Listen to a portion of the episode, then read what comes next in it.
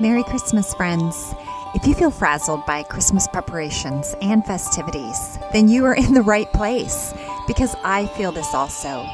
And so I am going to give you a gift.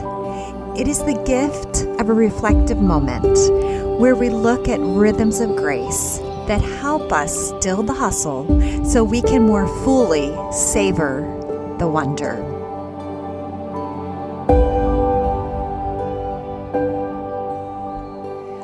Reading today is going to begin in Malachi, the last book of the Old Testament. This is Malachi 3, verse 13. You've said harsh things against me, says the Lord. Yet you ask, what, we, what have we said against you? You have said, It is futile to serve God. What do we gain by carrying out His requirements and going about like mourners before the Lord Almighty? But now we call the arrogant blessed. Certainly the evildoers prosper, and even those who challenge God escape. Then those who feared the Lord talked with each other, and the Lord listened and heard. A scroll of remembrance was written in his presence concerning those who feared the Lord and honored his name. They will be mine, says the Lord Almighty, in the day when I make up my treasured possession. I will spare them, just as in compassion a man spare, spares his son who serves him. And you will again see the distinction between the righteous and the wicked, between those who serve God and those who do not.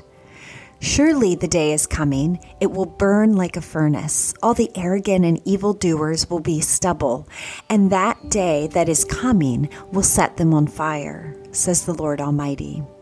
Not a root or a branch will be left to them.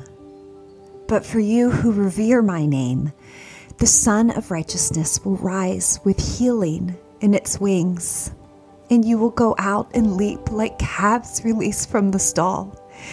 Then you will trample down the wicked. They will be ashes under the soles of your feet on the day when I do these things, says the Lord Almighty. Remember the law of my servant Moses, the decree and the laws I gave him at Horeb for all Israel. See, I will send you the prophet Elijah. Before that great and dreadful day, the Lord comes. He will turn the hearts of the fathers to their children and the hearts of the children to their fathers or else I will come and strike the land with a curse. 400 years of silence ensued between the books of Malachi and Luke, but they were not silent upon the earth. Commentators reveal that this was a great time of violence and political upheaval, which really affected the religions of the world. Luke 1, starting in verse 5. In the time of Herod, king of Judea, there was a priest named Zechariah who belonged to the priestly division of Abijah. His wife Elizabeth was also a descendant of Aaron. Both of them were upright in the sight of God, observing all the Lord's commandments, commandments and regulations blamelessly. But they had no children because Elizabeth was barren, and they were both well along in years. Once, when Zechariah's division was on duty and he was serving as priest before God, he was chosen by Lot, according to the custom of the priesthood, to go into the temple of the Lord and burn incense. And when the time for the burning of incense came, all the assembled worshippers were praying outside. Then an angel of the Lord appeared to him, standing at the right side of the altar of incense. When Zacharias saw him, he was startled and gripped with fear. But the angel said to him, Do not be afraid, Zechariah. Your prayer has been heard. Your wife Elizabeth will bear you a son, and you are to give him the name John. He will be a joy and delight to you, and many will rejoice because of his birth.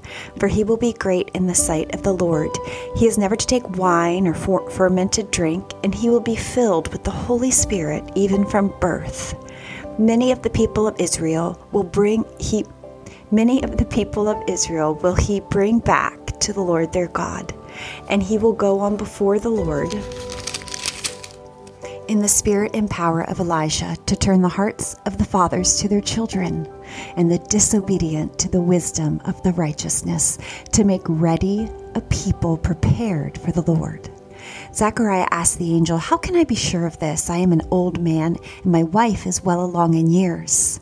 Then the angel answered him, I am Gabriel. I stand in the presence of God, and I have been sent to speak to you and to tell you this good news.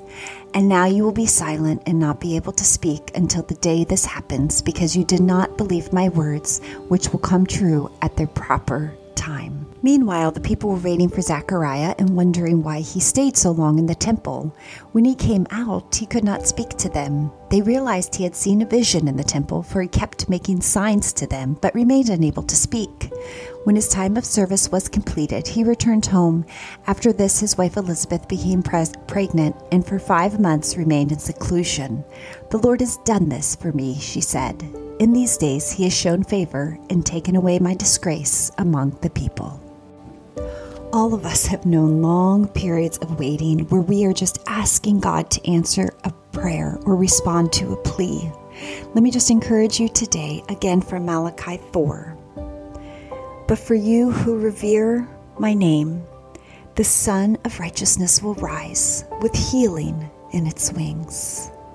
So take heart, be encouraged, be persistent in your prayers, and know that Perhaps you won't see the answer today or tomorrow, but eventually God will rise with healing in his wings.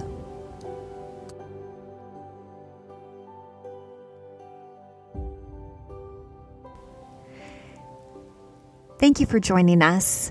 These will be many episodes that I will release every day leading up to Christmas. Sometimes I will interview someone and ask them, What is your rhythm of grace? And other times, it will just be me reading scripture. I pray that you have a wonderful season where you can savor the wonder.